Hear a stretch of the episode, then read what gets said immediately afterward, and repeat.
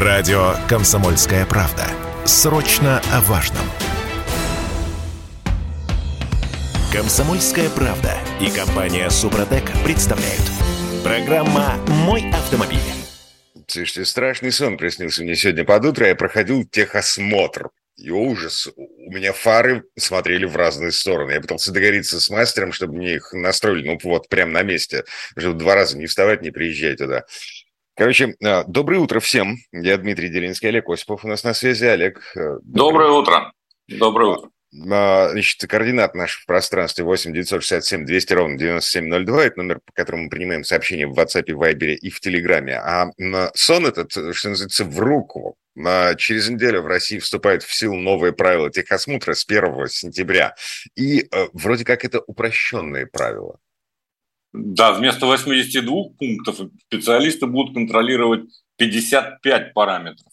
Так, вот. фар, а, фары там э, фары, этом... фары О- есть, остаются. Конечно. Ну, вообще, надо сказать, что техосмотр для частного автотранспорта перевели на, доброволь... на добровольную, как известно, основу. Но в ряде случаев он остается обязательным. Ну, понятно, да, для кого? Для всех автомобилей старше 4 лет, при регистрации, при перерегистрации на нового владельца, при проведении тюнинга, при замене основных запчастей, при выезде в страны Евросоюза. Кстати. А вот это, кстати, э, да, поэтому... что-то новенькое, потому что э, раньше ну вот э, сколько я пересекал границу на машине, мне никогда не требовали диагностическую карту. У меня однажды требовали, причем в Беларуси, что самое поразительное. Офигеть. Но это, но это бог с ним. При, при въезде в страны Евросоюза сейчас, да, такие есть э, там и литовские, и кто угодно. Я несколько, о нескольких случаях читал в пресс. Э, в общем, лучше иметь, чем не иметь, э, да? А, ну, что... Просто тупо не, могут не пустить. Ну, конечно. Либо ты заплатишь штраф, по-моему, что-то в районе 5000 рублей, я не помню, сколько сейчас в переводе наши деньги, там везде свои, так сказать, действуют правила. Ага. Но, тем не менее, это же ведь на самом деле не так сложно оформить пройти или купить. Мы, а... с нами, мы же прекрасно понимаем, о чем речь. Да, Меня... слушайте, э, я читал эм, не настоящий сварщик, то есть эта история не со мной, не с моими друзьями, просто читал в интернете, что э, к человеку придрались на границе с обратной стороны. То есть он уже въехал, значит, съездил да, по своим когда делам. выезжал, его остановили. А когда в, без этого? возвращался в Россию, да, э, к нему предъявили претензии, и при этом а он нигде эту диагностическую карту, вот там, где он находится, он оформить ее не может. Там, конечно. Значит, смотрите, какая история. Вот лучше, когда так, когда на выезде из страны. Э, тогда вы заплатите штраф, и все кончится благополучно. А вот на въезде могут попросту не пустить. Угу. Вот и все. Но это зависит, честно сказать, это настолько э, как бы частная история. То есть это как к вам отнесется э, кто там, пограничник, таможенник, кто там они есть. Э, там вот эти вот все, все да. эти люди. А, да, но что нам важно знать, да, так. Э, на самом деле, э, больше не будут проверять, например, наличие, наличие аптечки, наличие огнетушителя, наличие дорожного знака аварийная остановка, э, каплепадание масел. Мне очень нравится это слово, каплепадание. Это mm. такое что-то вот совершенно необыкновенное. Ну, коррозию и все прочее, прочее. Но я тут прочитал отзыв э, Максима Бурдюгова. Бурдюгова. Это Союз операторов технического осмотра э, России, э, председатель Союза этого, этих вот операторов. Вообще, согласись, что в этом есть что-нибудь, что-то такое крайне неприличное, когда э, люди наживаются на обязанности, на, на том, э, что мы обязаны делать. Да? А, У нас наж, так, наживается, да? наживается, э, ключевое слово. Ага, 800 рублей за техосмотр, норма да, час, вот час От 500 до 1000, правильно. Mm-hmm. Вот он тут же, этот самый Бурдюгов, говорит, что тут же, так сказать, надо повысить, конечно, стоимость техосмотра до хотя бы, так сказать, там а, э, норма часа на сервисах. Ну вот сколько это обходится? Там? Два, два с половиной, три тысячи рублей. Так что это все ненадолго. Они, во всяком случае, этого требуют. Кроме всего прочего, я вот одного не пойму. Наживаться плохо на таких, на, обя- на обязательных вещах. Да? Это э, в природе это называется паразитизмом, между прочим так вот без всякой э, скромности говорю об этом, потому что это очень неприятная история. Но, тем не менее, раз они есть, значит, это выгодно. Если им не выгодно, не, не делайте этого. Уходите с этого рынка, вот и все. Они же не предлагают ничего э, нового, ничего интересного нам, как э, автовладельцам, правильно? Они выполняют, так сказать, функции отчасти чиновников. Mm. Ну, Слушайте, вот и все. Зашибись. Рыночек порешается, порешает до такой степени, что когда э, я, например, э, соберусь продавать свою машину, ну, или покупать там, я не знаю, подержанную машину, да, вот, э, мне нужно будет получить диагностическую карту, а мне ее будет негде получить. Вот просто физически негде. А это, это том, уже что... вопрос. Это уже вопрос государству. Они же регулируют тарифы. Чиновники опять те же самые. Угу. И кроме всего прочего, послушай, мы же об этом говорили много раз на самом деле. Есть дилерские центры, есть места, мастерские, где обслуживается автомобиль. Чего бы им не вменить в обязанность? Но... Или там э, посмотреть на Германию, допустим, где. Э, Зашибись. есть а... АДАК. Олег, э, все дело в том, что э, приборы для измерения тормозного усилия но, а, но как бы это, это не к дилерскому центру, это специфическая техника, которая есть только у операторов техосмотра. Ну, правда. А без этого прибора, ну вот фигушки, ты проверишь исправность тормозной системы так, как этого требует государство. Послушай, во-первых, тормозные системы проверяют и в дилерских центрах. Если там, может быть, нет каких-то параметров, которые необходимо зафиксировать и занести в эту самую а, распечатку, да, но, в принципе, иначе бы мы просто ездить не смогли, если бы нам в дилерском центре не смогли починить тормозную систему. Чинить, проверить давление там и так далее. Да, да, да. да. Вот Но, и все. А, а этого тормозное достаточно. усилие на колесах, извините, э, измерить. Да могут... плевать мне на это тормозное усилие, понимаешь? Мне раз написано по пазу, значит так должно быть. Вот пусть э, чинит, и никаких проблем нет. Это все от лукавого, понимаешь? Это все причины, по которым, э, так сказать, надо будет обязательно вот заезжать к этому э, шкуродеру, понимаешь, который тебя э, проверит. И, кроме всего прочего, они же ведь там э, на самом деле сейчас э, по каким э, путем пошли? Они тебе навязывают услуги. Вот тот же Максим Бурдюгов, которого я уже упоминал, он говорит, что при проверках не обязательно иметь аптечку, огнетушитель и знак, но эти атрибуты должны э, быть в машине согласно требованиям ПДД. Так что не волнуйся, они своего, так сказать, не упустят. Знаешь?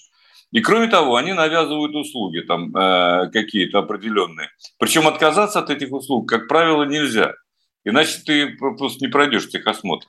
И эта история тоже развивается, и она все активнее и активно используется теми операторами, которые действуют на территории России. Но вот меня, меня удивляет только одно. Если невыгодно, почему вы действуете? Почему вы не уходите? Um... Но этот вопрос, например, можно задать Юрию Сидоренко, у которого был пункт техосмотра, но он... Он и есть, по-моему. Нет, он закрыл его. Ну вот. Он ну, закрыл пункт, пункт техосмотра, потому что стало тупо э, невыгодно и не имеет смысла. Его аргументация изначально была такая. Люди приезжают ко мне делать диагностическую карту, вот, смотрят на меня, смотрят на мой сервис и понимают, что здесь хорошо. То есть это один из инструментов привлечения э, клиентов в сервис. Но, э, ну, не знаю. Но те пока предлагают там протирать фары или приоритетно обслуживать э, без очереди. Угу. Вот, кофе предлагают в, в других, так сказать, центрах. Короче говоря, я не знаю, на самом деле, я не специалист именно как Сидоренко, допустим, по техосмотру, но я бы никогда в жизни этим не занялся, просто потому что это неприятно. Это как-то вот я буду обирать, так сказать, своих коллег по э, автомобилям. Это ужасно. С моей да. точки зрения. Но я ни в коем случае не, не навязываю свою точку зрения, потому что это весь вопрос как к этому относится каждый человек, каждый автовладелец. Но то, что его с 1 сентября придется проходить в некоторых случаях, о которых мы уже сказали, ну, это факт. И с этим надо смириться, вероятно. Никуда от этого не денешься. Слушайте, а, смотрю на наш смс-портал, что-то странное происходит. Напишите нам что-нибудь. 8 967 200 ровно 9702, потому что последнее сообщение а, вчерашним вечером датируется. Или это у меня какой-то глюк. Ну и да, мы принимаем вопросы по поводу выбора машин, технического состояния, комментарии к тому, что происходит с автомобильным рынком в нашей стране. Но... И по тормозной системе, пожалуйста, если так, если так уж надо. Ну да. Ну, например, если у вас есть вот эта динамометрическая машина, которая измеряет тормозное усилие, нужна она машине или нет? Ну, вот так в целом, глобально, по большому счету. Так, Полторы минуты у нас, наверное, осталось до конца этой четверти часа. Давайте начнем еще одну тему. А, я, в общем, уже давно говорил, с тех пор, как я впервые столкнулся с сенсорными кнопками, с, а, даже не с кнопками, с, господи, а, с тачскринами в автомобиле, что, я говорил, что это зло. Это, это э, зло абсолютное, согласен. Э, Причем это, э, это не наш консерватизм говорит, это, это практический смысл. И, ну что, мы, мы были правы вот, вместе с Олегом Осиповым. Шведы да. протестировали 11 современных автомобилей с тачскринами и сравнили результаты теста с э, автомобилем Volvo э, 2005 года выпуска. Э, как вы думаете, э, что, что, что тестировали и, и какой результат? Это все очень просто. Короче говоря, попросили водителей выполнить на скорость ряд предельно простых операций. Включить подогрев кресла, например. Повысить температуру воздуха в салоне на 2 градуса. Включить обогреватель стекол. Настроить э, радиостанцию. Э, сбросить маршрутный компьютер. Снизить яркость панели приборов. Э, все очень просто. Э, вы нажимаете на физические кнопки, в 17-летней Volvo вам требуется 10 секунд на то, чтобы э, включить подогрев кресла, повысить температуру воздуха в салоне на 2 градуса. А, а что получилось с сенсорными кнопками, с тачскринами? Об этом через пару минут. Прямо сейчас реклама наступает на нас. Вернемся. Радио «Комсомольская правда». Никаких фейков, только правда. Комсомольская правда и компания Супротек представляют. Программа «Мой автомобиль». Ну так вот, э, берем 11 современных машин с тачскринами и заставляем водителя, э, ну, допустим, включить подогрев кресла э, с помощью тачскрина. И берем 17-летний Volvo и просим водителя вот тоже включить подогрев кресла. Как вы думаете, кто сделает это быстрее? В общем, мы вернулись в студию радио «Комсомольск. Правда». Я в Петербургскую, а Олег Осипов в Московскую. Олег, доброе утро еще раз. Доброе утро еще раз. Значит, это на самом деле очень важная, с моей точки зрения, тема. И она не настолько безобидная, как кажется. Это не просто исследование э, ради исследования, да, как английские ученые иногда делают. Это э, э, говорит о многом. Ну, например, они же приводят, это самое издание шведское, приводит э, данные, что на скорости 110 км в час за 10 секунд э, вот эта самая Volvo, которой быстрее всего можно оперировать клавишами, нормальными кнопками, проезжает 306 метров. А, допустим, BMW, э, э, у которой на эти же операции уходит 30 с лишним секунд, проезжает уже больше километра. Представляете, что, как водитель отвлекается и что из этого может выйти? И меня, кстати, не удивляет, что BMW на, одну, на одной из худших позиций, э, потому что если бы речь шла только о том, что там кнопки тачскрин, да, нет, конечно. У BMW я столкнулся с этим в 2005, если не ошибаюсь, опять в том же году, когда они внедрили вот эту вот идиотскую систему Active Steering, так называемую, которая абсолютно вредна для э, водителя, для, причем на быстрых машинах. А BMW считались когда-то достаточно быстрыми машинами. И потом эту систему переняли э, и Mercedes, особенно Э, скверно сделал, так сказать, э, э, direct steer и так далее. То есть это изменение отношения при повороте колес. То есть вы поворачиваете и не понимаете, на какой угол они действительно повернутся. Это как бы в помощь водителю, чтобы он не сильно перетруждался, крутя рулевое колесо. Да? А на самом деле, с моей точки зрения, это чрезвычайно опасная была вещь. И я тогда спросил, я уже говорил об этом, по-моему, в эфире КП, Э, как-то раз э, спросил у генерального директора BMW МГМБХ, то есть который делает действительно очень быстрые автомобили. А что же вы не ставите на М5, скажем, мы красновую тестировали где-то в Австрии? Он говорит, да вы что, это же разбиться можно. А на 550 э, которая просто считается гражданским автомобилем, разбиться нельзя с этой системой. Поэтому эти штуки, они весьма и весьма не безобидны. Это все имеет самое непосредственное отношение к нашей безопасности. И, конечно, первый вопрос, который приходит на ум, так сказать, а зачем вообще это делается? Э, вот с какой стати? А затем, что, например, та же система Active Steering стоит полторы тысячи евро, да, приблизительно. там от, разного, от одного производителя к другому меняется стоимость. И поэтому вот эти деньги упускать как-то не хочется, да, Слушайте, а, Олег, а, смотрите, физические кнопки, которые управляют разными функциями, а, это отдельные деньги, которые тратятся на каждую кнопочку и на каждые провода, ведущие к этой кнопочке. Коннекторы, да. соединение, прокладка, кабель-каналы, вот это все, это стоит денег. А в случае э, с управлением через э, тачскрин, ну вот, там всего два провода. Все в цифре. Да, но вы собираете деньги за э, операционную систему, то есть за э, infotainment. Тут, понимаете, да, о чем идет речь? Вот с тачскрином стоит дороже машина, чем mm-hmm. просто с кнопками элементарными. Это всем известно, так сказать, это нормально. А все это получается в результате того, что автомобили последние лет, ну, по меньшей мере 15, а то и 20 с лишним, делают не инженеры, а маркетологи. И хуже ничего для водителей нет в этом отношении. Кстати, великолепно эта ситуация была обыграна э, Форд против Феррари, да, если mm-hmm. не ошибаюсь, с Мэттом Дэймоном. Вот там выпуклый образ этого маркетолога, так сказать. Он просто отвратителен всем. Кстати говоря, американцы страдают не меньше, чем, так сказать, все другие, которые используют эти э, машины. И еще раз повторю, это небезопасно.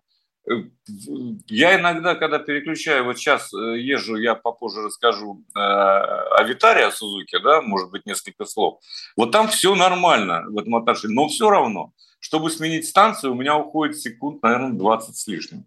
Угу. Просто потому, что вот этот вот тачскрин. А, а знаете, кстати говоря, когда был придуман вот эта вот технология? Она же появилась не с айфоном вместе и так далее. Ну, ну да. Ее, да, ее придумали при запуске адронного коллайдера, потому что надо было управлять сразу многими функциями. И вот Ой. тогда и появилась, собственно говоря, тачскрин. Это Ой. научная разработка очень важная. Угу.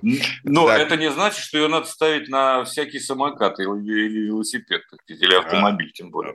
А, а, смотрите, а, вот что меня напрягает в э, тачскрине? На него нужно реально отвлекаться, нужно смотреть на экран. Что ты делаешь. Потому что физическая кнопка, ты помнишь, где она, у тебя мышечная память настроена. Конечно. На вот. Ты э, всегда знаешь, куда, в какую сторону и с какой силой тебе нужно протянуть руку для того, чтобы добиться какого-то результата.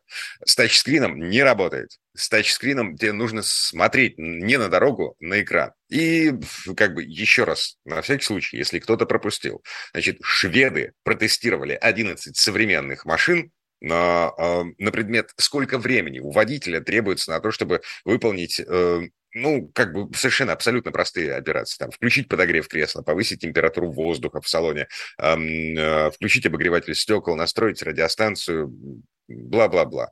Так вот, 17-летняя Volvo э, без тачскрина с физическими кнопками. В среднем по 10 секунд на каждую операцию водителя кнопки э, тачскрин лучший результат, если мне не изменяет зрение, вот как раз BMW. А, нет. Нет, Mercedes, это хуже. Mercedes, да, Mercedes-Benz GLB э, 20 секунд. То есть в два раза больше времени. Ну, а, ху... ну как бы...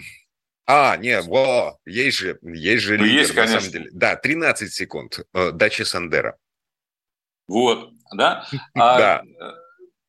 Э, ну, то есть э, мы понимаем, о чем идет речь. А есть еще управление жестами. Mm-hmm. Вот когда ты, не дай бог, махнешь рукой не вовремя, у тебя станция перескочит. У меня такое было в нескольких автомобилях. Вот это зачем? Вот зачем мне вот такое? Э, понятно, что это тоже стоит денег. Понятно, что за это все собирают мзду, так сказать, да? На, на чем еще заработать? Э, не на ресурсе же, в конце концов, силовых агрегатов. При том, что у того же BMW стенки цилиндров 5 миллиметров. Можете а... себе представить, сколько прослужит этот э, мотор, так сказать, да? да. Когда-то знаменитый, а, когда-то а, получивший все призы. А, есть тупиковые ветви эволюции. Ну, вот, да, Совершенно и, согласен. И в автомобильной эволюции тоже были тупиковые ответвления, которые закончились ничем. А, значит, э, в какой-то момент инженерное сообщество приходило к выводу, что э, это это нельзя. Так делать нельзя, значит, мы движемся дальше, идем другим путем. А, искренне надеюсь на то, что вот эти тачскрины, они останутся в мультимедийной системе, а настройки автомобиля простые настройки. Тонкие, ладно, бог с ним, пусть живут в экране. Вот. Простые настройки останутся на физические, вернутся на физические кнопки. Абсолютно согласен. То есть вот это вот это э, принцип. Более того, я бы законодательно запретил эту фиговину устанавливать. А заодно попутно отказался бы от еще многих таких глупых систем, вроде удержания в полосе движения в России. Да? Угу. Ну зачем нам эти машины, когда тут э, разметка через пень-колоду наносится? 70-й а, из Кемерово пишет нам, вы просто избалованные старики.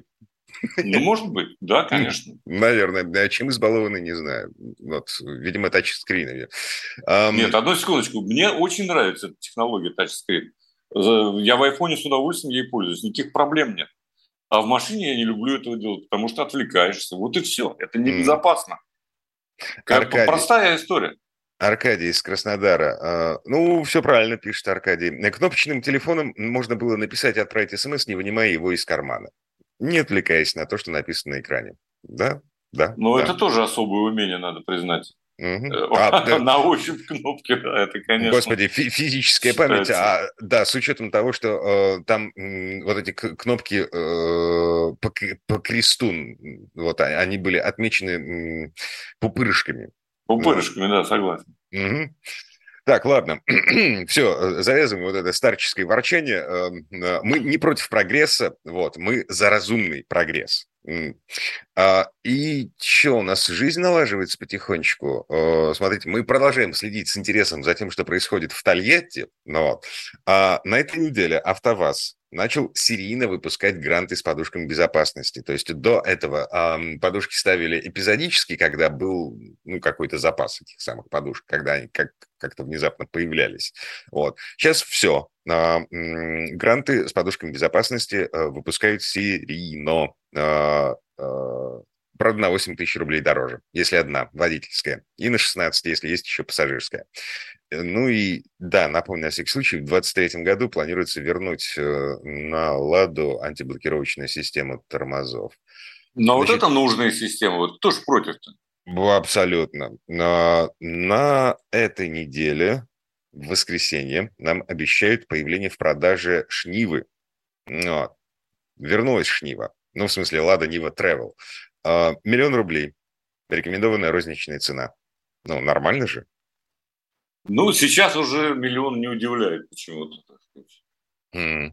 Вот гранта за миллион удивляет, а Шнива нет. Ну, грант антикризисная стоит 600...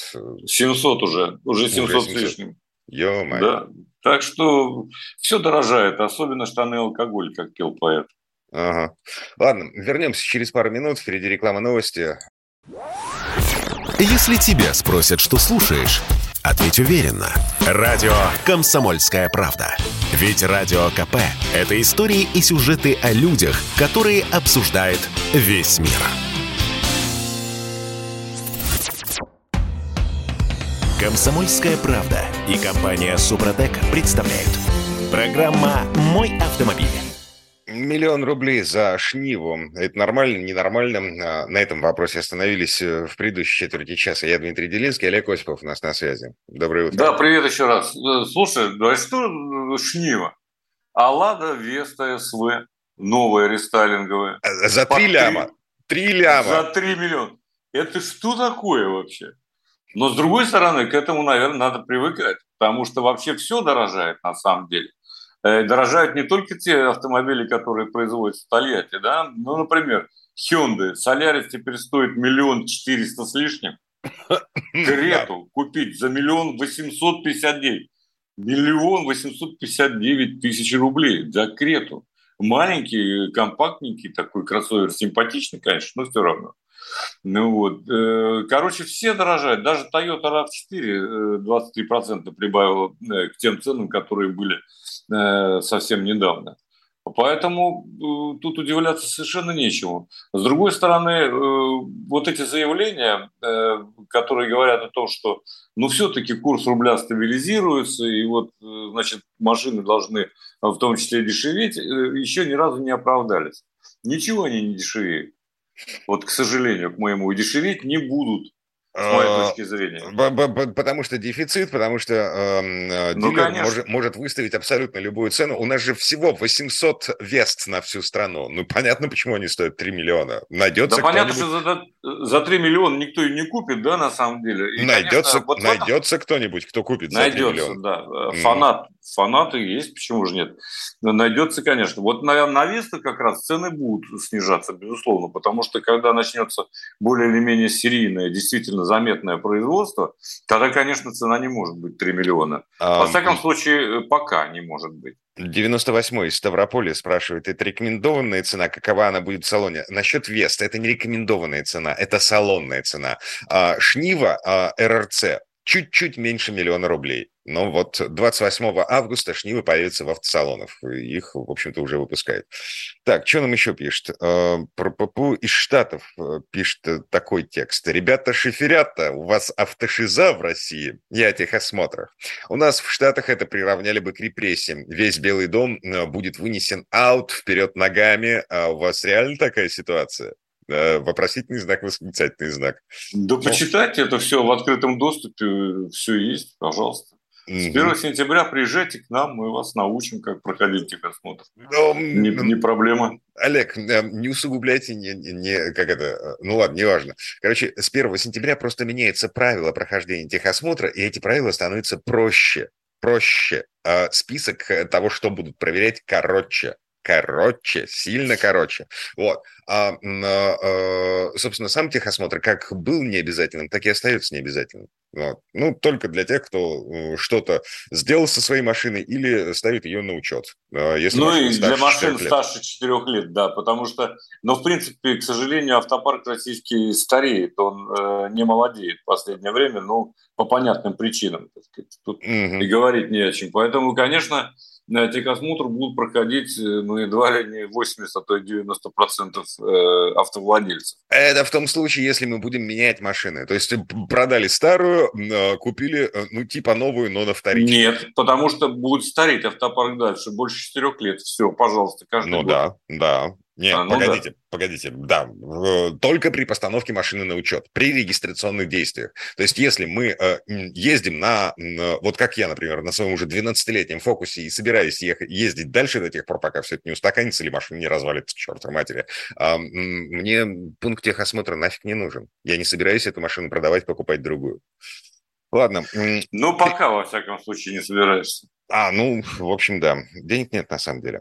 30-й а, пишет. Здрасте, скажите, пожалуйста, у нас в военной промышленности импортозамещение 100% или что-то завозится из-за рубежа? Нельзя ли наладить производство автомобилей по схеме военной промышленности? А, ну, что-то, наверное, завозится, завозилось, я так думаю. Слушайте, а, насколько я помню, значит, военные версии УАЗов э, и э, КАМАЗов, они делаются по, ну, как бы без импортных заграничных комплектующих. Но это двигатель Евро-0, это, ну, такая, это абсолютно кондовая машина без э, систем пассивной безопасности. Ну а кроме того, нашего слушателя услышали в правительстве, и э, я, э, есть же стратегия развития автопрома до 2035 года, угу. где ставка на собственные силы, так можно характеризовать это сделано. Э, и там предусматривается, что мы должны сами производить основные узлы и компоненты. Э, ну вот, что касается автоматических э, коробок передач там и так далее, вот это все действительно мы можем, э, ну, наверное, можем сделать и уже делаем. А, а, свежак. А, вот только вчера новость появилась. Неофициально, правда, но тем не менее. Дром со ссылкой на источник на АвтоВАЗе пишет, что АвтоВАЗ выбирает в Китае поставщиков автоматических коробок передач. Ну потому да, что... потому что в любом случае это будет дешевле. Вот в чем дело. Дело в том, что это как раз и ведет к удорожанию, потому что э, АБС мы можем сделать, но АБС надо отлаживать под каждую конкретную модель, в зависимости от подвески, настройки амортизаторов и так далее, и так далее. Там много чего надо делать. Mm-hmm. Поэтому вы легче купить, так сказать. А если самим это делать, то это будет стоить дорого. Почему такая ситуация? Кстати, это интересный вопрос. Потому что э, в мире образовались компании, которые затрачивают колоссальные деньги – вот на какой-то конкретный узел. Почему Bosch делает АБС, да, допустим? Потому что они на этом специализируются, в частности на этом, на системах впрысках, на АБС и так далее. И они вкладывают миллионы долларов э, на то, чтобы именно вот этот э, узел довести до совершенства. Вот именно этот агрегат. А кроме а, всего... Да. Слушайте, Олег, прерву вас. Маленькое уточнение. Значит, 69-м из Свердловской области, 69-й э, пишет. Здрасте, скажите, э, что скажете за машину BMW? Стоит брать, очень нужен ваш совет. Уважаемый, не знаю, как вас зовут. Мы не понимаем, о какой машине идет речь. BMW, ну, это очень разные машины. Их много. А, уточните, пожалуйста, и тогда мы вернемся, скажем... Если, если вы, э, как это сказать, драйвер, то очень подумайте, прежде чем брать BMW. Это уже машина не драйверская. Это машина для клубных тусовок, вот для чего-то такого, так сказать, по большей части. К сожалению, к моему великому сожалению, потому что я был влюблен когда-то в эту марку. Но бог с ним. Э, оставим в покое BMW. Но дело вот в чем. Дело в том, что да, мы можем сделать вот такие узлы крупные, особенно, я имею в виду автоматические коробки передач, какие-то еще. Даже ABS можем сделать и отладить можем. А что сделать, как быть с чипами? Э, поставить, вот их... поставить чиповый заводик. Э, песок у нас а, есть. Маленький свечной заводик. Или да, чиповый, да. Газы, да, газы типа неона, аргона у нас есть, лазеры мы делать умеем. Э, легко. Нужно только э, вложить деньги э, и проконтролировать, чтобы они были потрачены э, с чувством, с толком, с расстановкой. Но только чтобы чип не стоил, как чугунный мост, понимаете, да? Когда его делают там где-нибудь на Тайване, так сказать, э, он стоит копейки. А потому что эти чипы, вот как бы эта нарезка из эм, кремниевых пластин, она расходится потом по всему миру. Вот именно. Вот в этом все и дело. То, что мы одно дело выпускать там 700 тысяч, в лучшие времена выпускал АвтоВАЗ, 700 тысяч примерно автомобилей в год, да? И другое дело 15 миллионов. Вот в чем разница. И, конечно, себестоимость будет в 15 раз ниже для 15 миллионов. Просто потому, что это выгодно. Это, ну, так устроена экономика. Почему, собственно говоря, и не существует сейчас национальных автопромов? Ну, за исключением иранского, наверное. Да и то, э, как мы говорили уже, напряжено снова. Да, там э, пережевывание э, старой Пережевывание 405-го, там, скажем так, мягко. Так, ладно, а, так или иначе, значит, АвтоВАЗ э, гладко уже не будет ставить. Э, сейчас ищет варианты в Китае, в том числе восьмиступенчатую автоматическую коробку. Ну вот, э, с прицелом на то, что через три года 60% машин, э, сходящих с конвейера в Тольятти, будут оборудованы э, автоматом или вариатором. Ну вот. Каким Это вот мне хорошо, я люблю механику в том mm-hmm. числе. Автомат, конечно, тоже хорошо в городе, но механика с удовольствием езжу. Да. Мне все равно на чем ехать. Так, э, пару минут до конца этой четверти часа у нас э, что, итоги тест-драйва Suzuki Vitara эксплуатационного тест-драйва Suzuki Vitara. Да. Единственное, что я могу сказать, э, чему не соответствует э, заявленные характеристики, это расходу топлива, к сожалению. В Москве это, впрочем, совершенно неудивительно, э, потому что, конечно, без пробок не обходится. Но, но у меня, напомню, Витара с двигателем 1.4, 140 сил он развивает, и разгоняет машину до 100 км за, 9, за 10 секунд с небольшим, максимальная скорость 200 км в час, то есть машина очень бодрая, очень живая. Но самое главное, вот я уже как-то об этом упоминал, что э, если какие-то есть недостатки, то они продолжение достоинств. Эта машина в каком-то смысле аналоговая. Вот то, о чем мы говорили с тобой, да? Ага. То есть там вот все кнопки, подогрев сидений, пожалуйста, отдельная кнопка. С, э, справа от тебя для пассажира, ближе к тебе твоя, э, подогрев сидений, причем двухступенчатый. Вот простое, понятное, э, адекватное решение, с моей точки зрения. И так во всем, исключая когда ты подключаешь, э, пользуешься айфоном, естественно, там экран, громкая связь и так далее, вот тогда в меню приходится ковыряться немножко. Но и то, ты один раз установил, и уже э, насчет этого больше не заморачиваешься. Э, машинка мне очень понравилась на самом деле. Э, мало того, что вот только расход, я сказал, 9 литров, в отличие последнее время, особенно по городу. Но это тоже немного, учитывая э, способности этого автомобиля. Угу. Ну, вот, собственно, главное, а эта машина есть в России. В наличии. Вот о чем речь. Программа «Мой автомобиль». Радио «Комсомольская правда». Мы быстрее телеграм-каналов. «Комсомольская правда» и компания «Супротек» представляют. Программа «Мой автомобиль». А это мы вернулись в студию радио «Комсомольская правда». Я Дмитрий Делинский. В этой четверти часа у нас нетрадиционная история от Александра Пикуленко. Сан Саныч продолжает знакомиться с китайцами, на этот раз с премиальным Китаем. До России добралась спортивная версия кроссовера Exit TXL. До сегодняшнего дня у нас продавали обычные версии этой машины исключительно с полным приводом и бензиновым турбомотором 1.6 мощностью 186 лошадиных сил.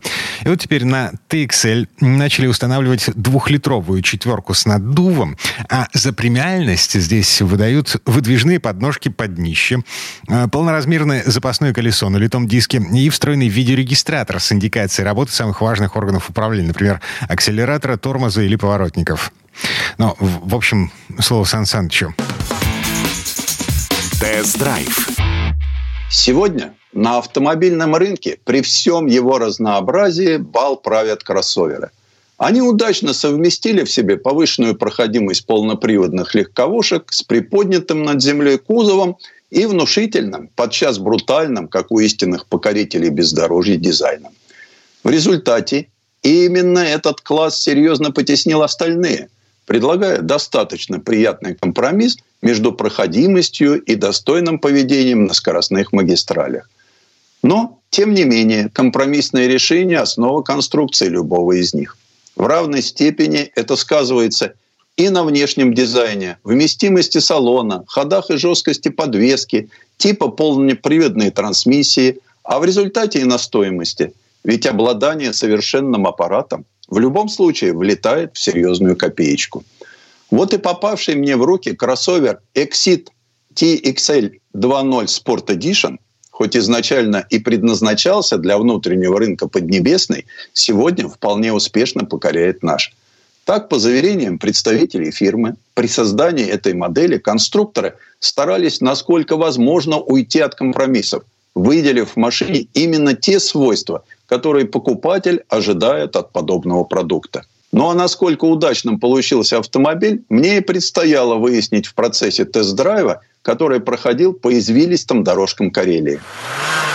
Оценивая внешность Exit TXL с позиции бескомпромиссности, можно сказать, что этому критерию он вполне отвечает.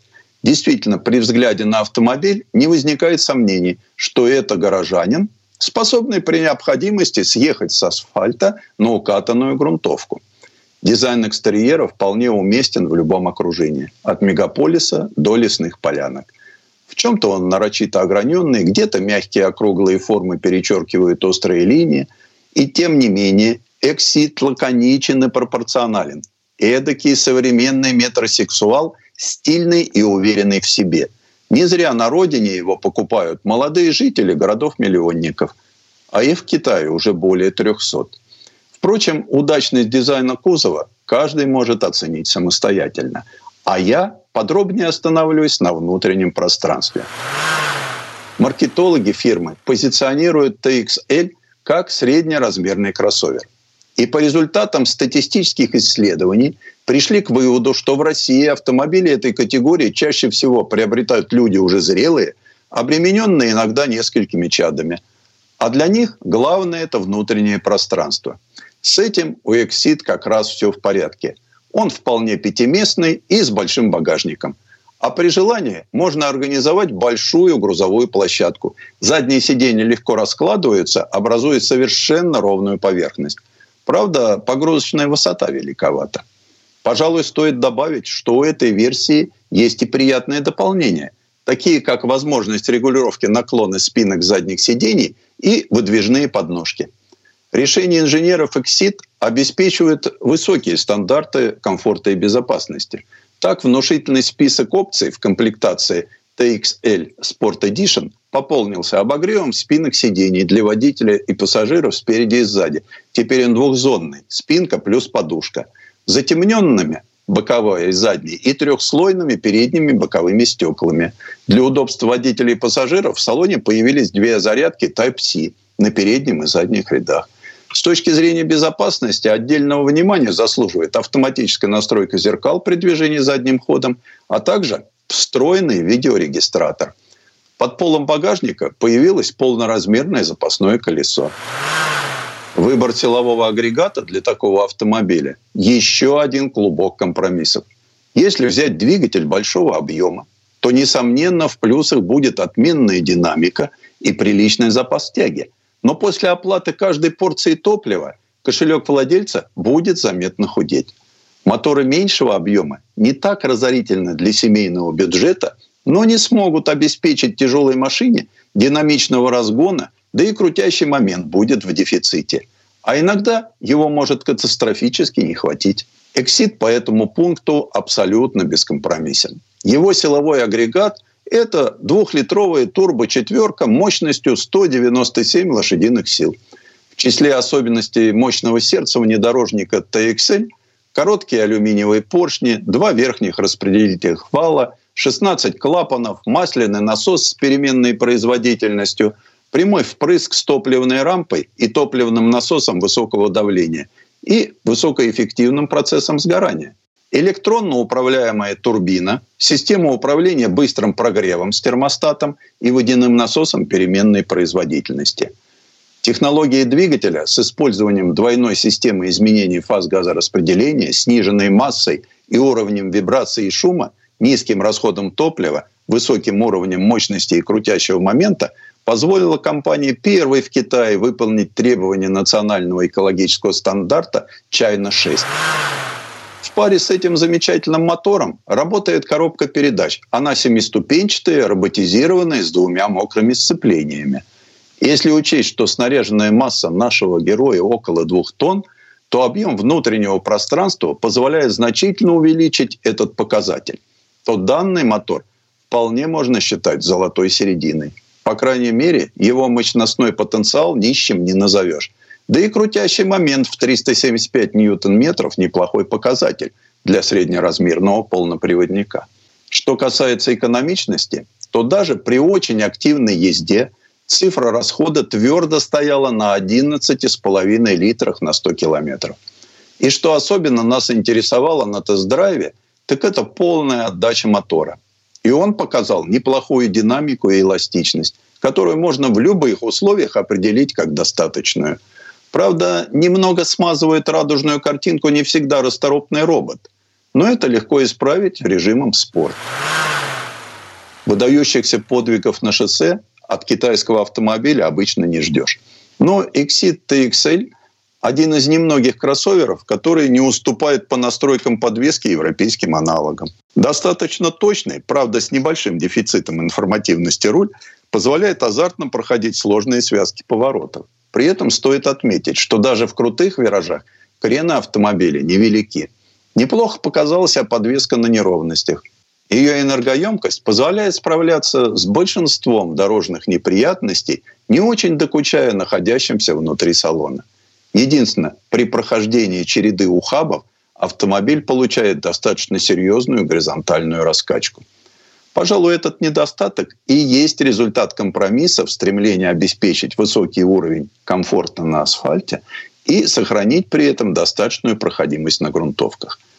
Ну а благодаря полноприводной трансмиссии автомобиль сам очень хорошо перераспределяет тягу по осям. Но надо заметить, что для покорения карельских дебрей автомобиль, конечно, не подходит. Зато лесную грунтовку с небольшими бродами мы преодолели без особого труда. Впрочем, даже учитывая все компромиссные решения, которые ни в коем случае не переходят в недостатки, Exit TXL произвел приятное впечатление, которое не смогла испортить даже озвученная цена в 4 миллиона 650 тысяч рублей. К тому же на кроссовер Exit TXL 2.0 дают гарантию в 7 лет или 200 тысяч километров пробега, что, несомненно, является фирменным отличием этой китайской марки на российском рынке. Тест-драйв Сан Саныч, спасибо. Это был Александр Пикуленко, летописец мировой автомобильной индустрии. И у нас на этом все на сегодня. Дмитрий Делинский, радио «Комсомольская правда». Берегите себя. Программа «Мой автомобиль».